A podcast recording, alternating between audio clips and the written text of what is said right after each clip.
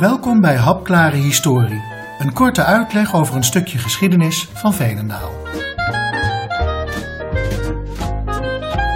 Op 30 mei 2021 was het 40 jaar geleden dat de stations Veenendaal Centrum en Veenendaal West geopend werden, aan de spoorlijn Renen-Utrecht. Deze lijn heeft echter een veel langere geschiedenis.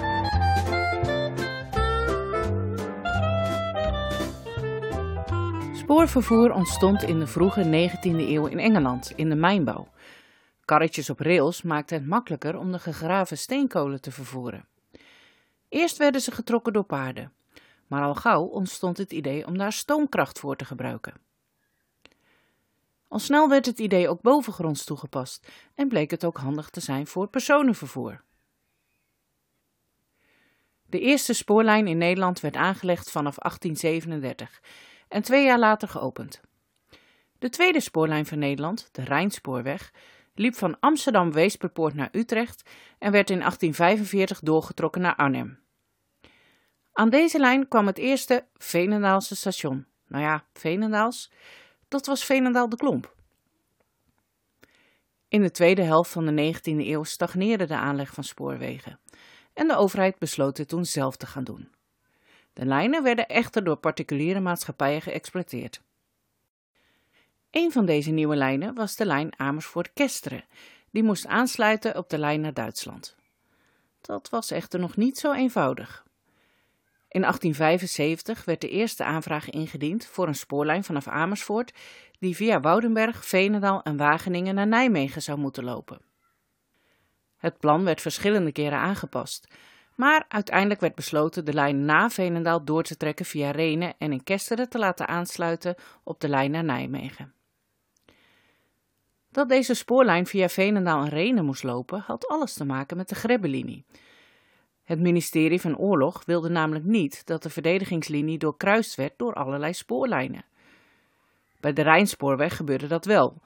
Denk bijvoorbeeld aan het fort aan de Buursteeg, waar de spoorlijn dwars door het fort gaat.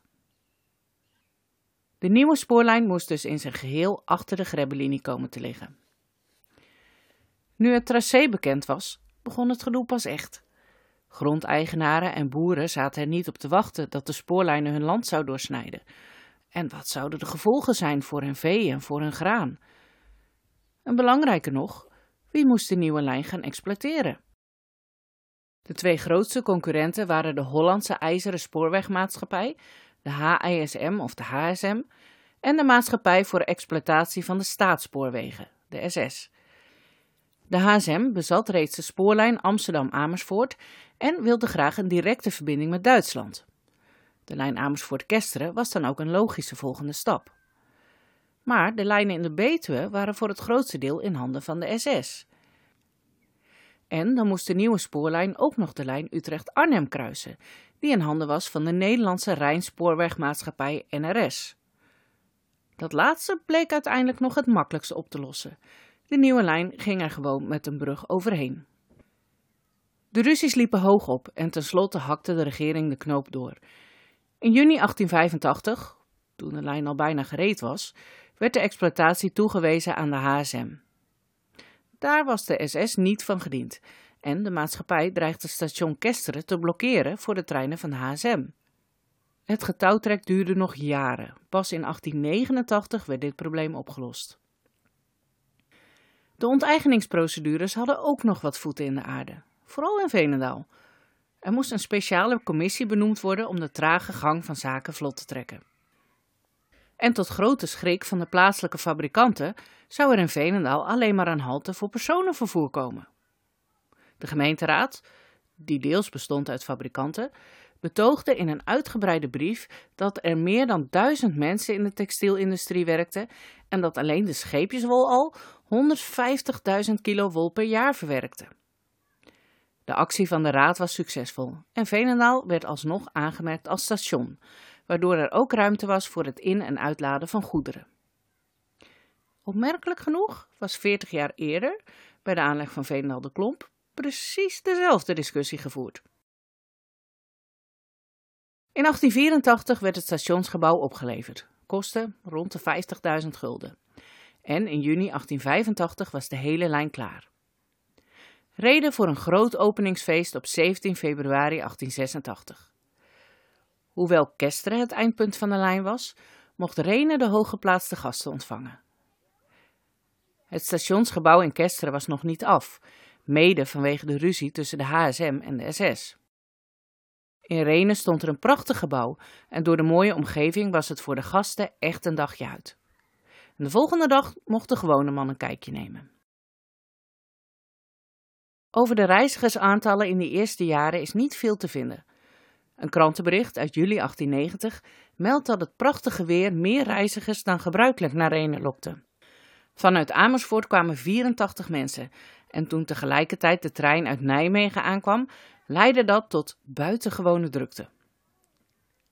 De HSM vervoerde in het laatste halfjaar van 1888 ruim 12.000 reizigers via Kesteren. In 1889 bereikte de HSM en de SS eindelijk overeenstemming over het gebruik van station Kesteren, zodat er eindelijk een rechtstreekse verbinding met Nijmegen was. En het aantal reizigers steeg daardoor in het eerste halfjaar van 1889 naar bijna 18.000. Terug naar Veenendaal. In de eerste jaren stond het station ver buiten de bebouwde kom van Veenendaal, dat destijds niet veel groter was dan het huidige centrum. Wie dat stuk wel eens heeft moeten lopen, weet dat dat een behoorlijk eind is. Maar voor mensen uit die tijd was dat niet heel bijzonder, omdat veel reizen te voet werden afgelegd. De fabrieken begrepen wel dat het handig was om in de buurt van het spoor te bouwen. Zo verrees reeds in 1899 de textielfabriek van Roesing in de buurt van het spoor, in late jaren gevolgd door de Panther, Cavanza en Wolka. Voor de arbeiders van deze fabrieken werden nieuwe huizen in de buurt gebouwd. En zo verrees de eerste geplande nieuwbouwwijk van Veenendaal vanaf 1920 aan de zuidkant van het spoorlijn. Daardoor heeft Veenendaal tussen 1920 en 1940 eigenlijk twee kernen. Het centrum rond de markt en de hoofdstraat en over het spoor, met de Kerkenwijk als verbindingsweg tussen deze twee stukken bebouwing. In de jaren 30 wordt de oorlogsdreiging voelbaar en worden er plannen gemaakt voor een mobilisatie van het leger en de evacuatie van de burgerbevolking. De spoorlijn was op last van het ministerie van Oorlog achter de Grebbelinie aangelegd en in Renen was het station onderdeel van de linie. En al bij het begin van de mobilisatie werd hier een speciaal bataljon spoorwegtroepen gelegerd. Bij gevechten in mei 1940 werd de spoorbrug bij Renen opgeblazen. De burgerbevolking werd op 10 mei 1940 geëvacueerd. Inwoners van Renen, Wageningen en Veenendaal vertrokken per Rijnaak naar het westen. En inwoners van Scherpenzeel, Woudenberg, Leusden en Amersfoort en de laatste Veenendalers werden per trein geëvacueerd. Rond de 60 treinen werden daarvoor ingezet. Na de meidagen werd het zwaar beschadigde station bij Renen begaanbaar gemaakt en een noodbrug over de Rijn aangelegd, waardoor het spoorvervoer snel hervat kon worden. In de oorlogsjaren moest er dagelijks minstens één wagon met oud ijzer, verzameld door NSB'ers, vanuit Veenendaal naar Duitsland vertrekken. Regelmatig bleek het papierwerk niet in orde, waardoor ze niet verder kwamen dan Kesteren. En soms verdween zo'n wagon dan op mysterieuze wijze. De Duitsers gebruikten de lijn vooral voor het vervoer van militair personeel en materiaal. Het was dan ook een populair doelwit voor sabotageacties en beschietingen. Tegelijk met operatie Market Garden begon ook de spoorwegstaking op 17 september 1944. Binnen een dag lag het spoorverkeer in het hele land plat. Met Duits personeel werd het netwerk weer opgestart, maar een paar dagen later werd de brug bij Renen opnieuw gebombardeerd en verwoest, waardoor een voor de Duitsers belangrijke verbinding wegviel. Maar de rest van de lijn werd nog wel gebruikt. Het verzet heeft dan ook verschillende aanslagen op de lijn gepleegd. De Duitsers wilden dat natuurlijk voorkomen, maar het was ondoenlijk om zelf het hele tracé te controleren. Om dat op te lossen werden burgers opgeroepen om stukken van de spoorlijn te bewaken. En wie weigerde, kon rekenen op een zware straf. Die bewaking kon echter niet voorkomen dat in de nacht van 8 op 9 november 1944 hele stukken van de lijn werden opgeblazen. De kosten van reparatie werden verhaald op de omliggende gemeente. Scherpenzeel moest 25.000 gulden betalen, Woudenberg 50.000 gulden en Veenendaal maar liefst 150.000 gulden. Dat geld had de gemeente niet zomaar, dus daar moest een lening voor komen. En dit heeft de gemeente Veenendaal tot ruim na de oorlog bezig gehouden. Deze gebeurtenissen in 1944 betekenden wel het einde voor het personenvervoer op de lijn Amersfoort-Kesteren. De spoorbrug werd na de oorlog niet meer hersteld en op de pijlers daarvan werd in 1957 een autobrug gebouwd. Het overgebleven deel van de lijn werd in de daaropvolgende jaren vooral gebruikt voor goederenvervoer. Op station Veenendaal komt een sloperij die de oude stoomlocomotieven van de NS sloopt en de stationsgebouwen krijgen een andere bestemming. De wachtruimtes worden in de naoorlogse jaren gebruikt als klaslokalen om de almaar groeiende leerlingenaantallen van de nabijgelegen scholen op te vangen. En een van de bijgebouwen zal tientallen jaren dienst doen als kapperszaak.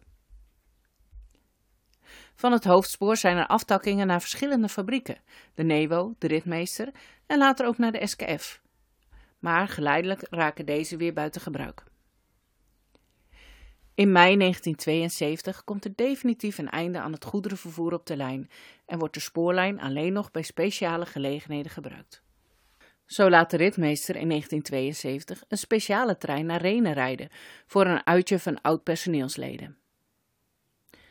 Er zijn dan echter al ideeën om het personenvervoer weer op te starten. In 1969 verschijnt een plan van de Nederlandse spoorwegen, waarin de verwachting wordt uitgesproken dat Veenendaal verder zal groeien. En daarom moet Veenendaal voor 1975 weer op het landelijke spoornetwerk worden aangesloten. Door bureaucratie, inspraak en bezwaren blijkt dat niet haalbaar, maar de plannen nemen wel steeds concretere vormen aan. Ter voorbereiding op de uitvoering van de plannen sneuvelt het inmiddels behoorlijk vervallen oude Veenendaalse station in 1975 onder de slopershamer. Alleen het kappershuisje, een loods en de oude bomen op het stationsplein blijven nog even staan. In 1976 is er een definitief besluit en drie jaar later beginnen de werkzaamheden aan de lijn. Er komt een aansluiting met de spoorlijn Utrecht-Arnhem, zodat de spoorlijn nu van Utrecht naar Renen loopt. Tegelijkertijd komt er ook een halte in de nieuwbouwwijk Veenendaal-West. Op de plaats van het oude station komt een nieuw kantoorgebouw en het station wordt omgedoopt tot Veenendaal Centrum. De oude bomen kunnen gelukkig blijven staan. Op 30 mei 1981 wordt de lijn feestelijk geopend en vanaf die dag vertrekken er twee keer per uur een trein naar Utrecht en twee keer per uur een trein naar Renen. En hoe gaat het in de jaren daarna? In de eerste jaren van de nieuwe Veenendaallijn, zoals de spoorlijn nu heet, vallen de reizigersaantallen toch wel tegen. In de jaren 90 is er zelfs sprake van opheffing. Maar met de groei van Veenendaal groeien ook de reizigersaantallen weer, zodat er in 2007 ook meer treinen op het traject gaan rijden. In de spits rijden de treinen nu vier keer per uur in plaats van twee keer. En om dat mogelijk te maken, wordt er net voorbij Veenendaal Centrum een wisselspoor aangelegd, zodat de spitstreinen kunnen keren. En vanaf 2008 is niet Utrecht het eindpunt, maar Breukelen. En de spitstreinen rijden zelfs door naar Amsterdam. Inmiddels liggen beide stations ruim binnen de bebouwde kom en telt Veenendaal vijf spoorwegovergangen. Er zijn plannen om een aantal van deze overgangen te vervangen door tunnels, zodat de treinen minder vertraging op de weg veroorzaken en de situatie voor alle verkeersdeelnemers veiliger wordt. Bedankt voor het luisteren. Wil je meer ontdekken over de geschiedenis van Veenendaal? Ga naar gemeentearchief.veenendaal.nl